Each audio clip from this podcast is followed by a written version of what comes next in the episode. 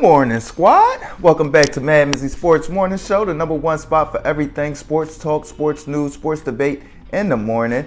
Happy Tuesday. Hope y'all have a great day today. We got a beautiful rundown today. Of course, we're going to go back to Monday Night Football, recap the 24 to 12 Green Bay Packers win over the Los Angeles Rams. Then I'm going to touch on Damian Lillard passing Clyde Drexler as the all time leading scorer in Portland Trailblazers history. Then I'm going to touch on odds that Brady returns next season. And we're going to break down the games that's coming on TNT tonight of the Golden State Warriors at the New York Knicks and the Memphis Grizzlies at the Denver Nuggets. Let's get right into it, gang gang. So let's start it off going back to Monday Night Football, and the Green Bay Packers went over the Los Angeles Rams 24 to 12. What was my takeaway from this game, and what's the odds that the Packers can make the playoffs? Let's break down the game. To me, this was just a reflection of what the Green Bay Packers are this year: a ground and pound team. 17 carries from Aaron Jones, 90 yards on the ground. Then you think about just the struggles from Baker Mayfield. I knew Baker was going to fall back to the median. 12 for 21, 111 yards, only one touchdown. Just wasn't able to move the ball for the Los Angeles Rams. The offensive line is in shambles. Cam Akers can't get the ball running. They're a run football team. They're not a team that's going to drop back and throw the ball 40, 50 times a game. That's not what they want to do.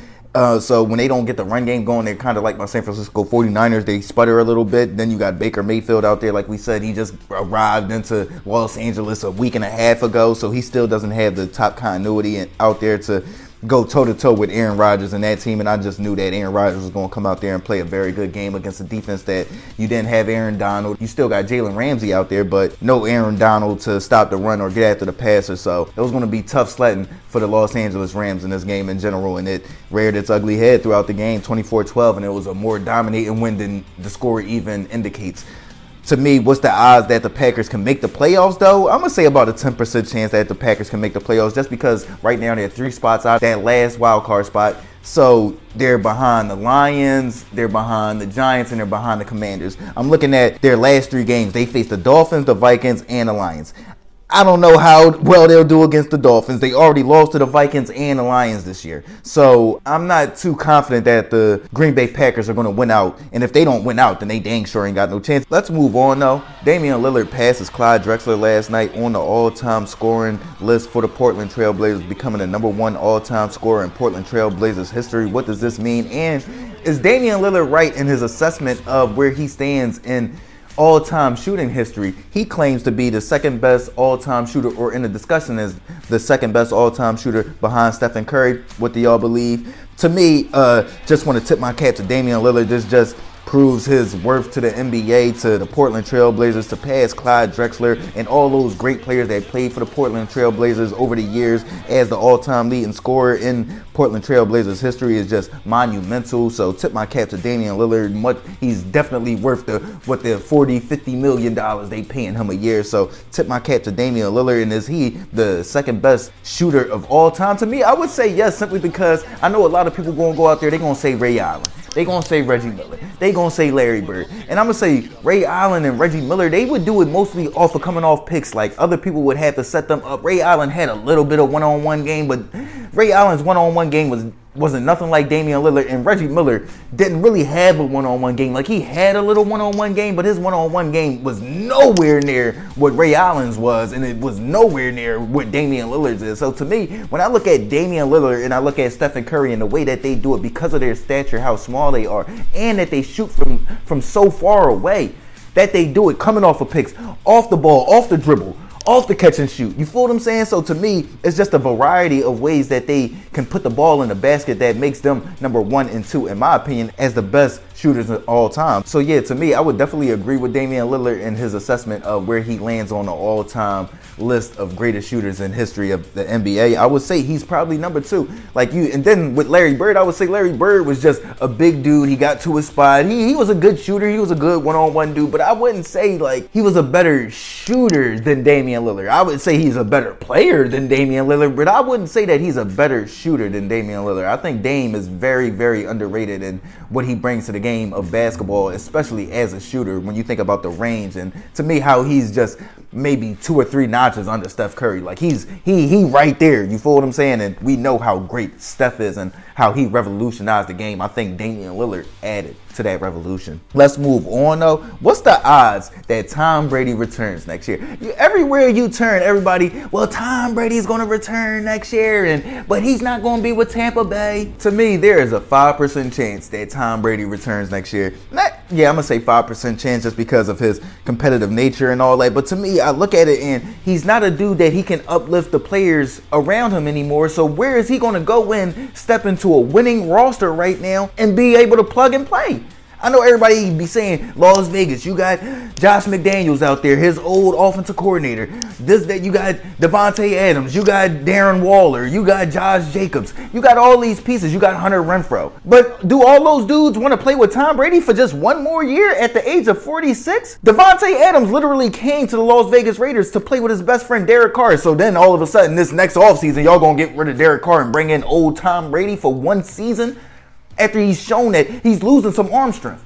He, no matter what you want to say, he's losing some arm strength. He can't get the ball out there as far as he used to. So to me, I'm gonna say it's a five percent chance. Everybody talking about my San Francisco 49ers. You are out of your mind if you think Kyle Shanahan wants to just scrap his offensive system and run with Tom Brady's offensive system. You are out of your mind if you think that Kyle Shanahan and John Lynch are gonna sit Trey Lance for a third year in the NFL for Tom Brady for one year. You're out of your mind if you think that they don't believe that Trey Lance can go out there and win with this roster right now. You're just out of your mind.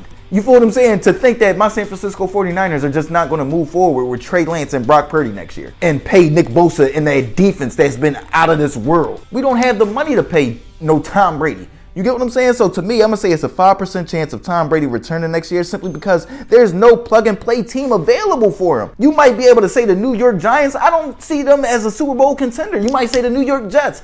That might be the closest thing, but I, then again, I still don't see them moving off of Zach Wilson and Mike White for old 46 year old Tom Brady.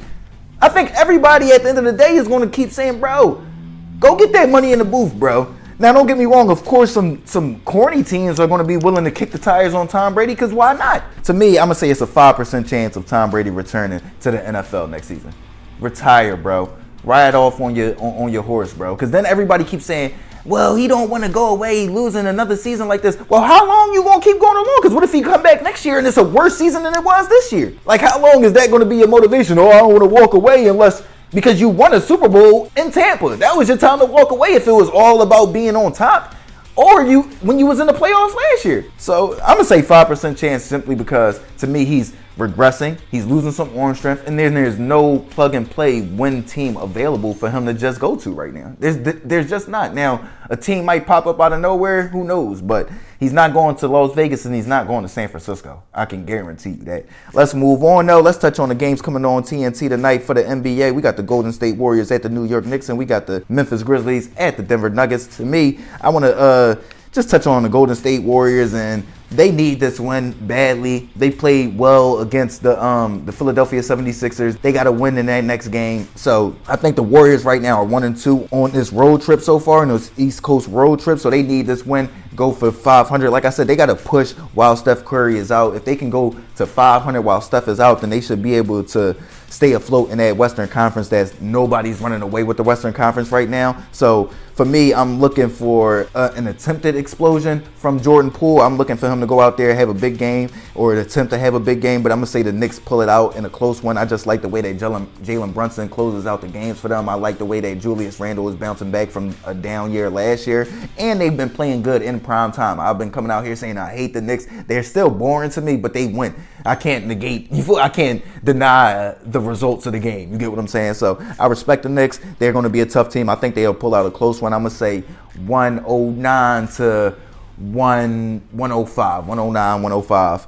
So let's move forward to the Memphis Grizzlies at the Denver Nuggets. This should be a good one. You got Ja Morant versus Jamal Murray, and you got Nikola Jokic out there. So I'm looking forward to the star-studded matchup in the West Coast. I'm gonna go with the Denver Nuggets though in the mile high. I think that Nikola Jokic, Jamal Murray are going to be too much. I mean, we know Ja's going to come out there, do his thing. Desmond Bane and those dudes going to come out and show up and ball out. But I'm going to go with the Denver Nuggets in this one. I'm going to go with the two home teams in this game. I'm going to say that the Denver Nuggets might. I, I think this is going to be a blowout game because there's just no parity in the NBA. Sometimes these dudes just don't have the energy to go out there and compete for the full 48 minutes. So I'm gonna go with the Nuggets in a big one. I'm gonna say 115 to 102. 115, 102. Denver Nuggets over the Memphis Grizzlies. Let me know what y'all think. Let's recap Monday Night Football. 24 to 12. Green Bay Packers win over the Los Angeles Rams. What's the odds that the Green Bay Packers make the playoffs this year? Damian Lillard passes Clyde Drexler as the all-time leading scorer for the Portland Trail Blazers. Where does he stack up as far as all-time shooters in the history of the NBA. What's the odds that Tom Brady returns to the NFL next season? And who do y'all have in the NBA games coming on TNT tonight of the Golden State Warriors at the New York Knicks and the Memphis Grizzlies at the Denver Nuggets? Mad Mizzy Sports Morning Show. Like, comment, share, subscribe, listen, alert. Mizzy World Entertainment. Gang.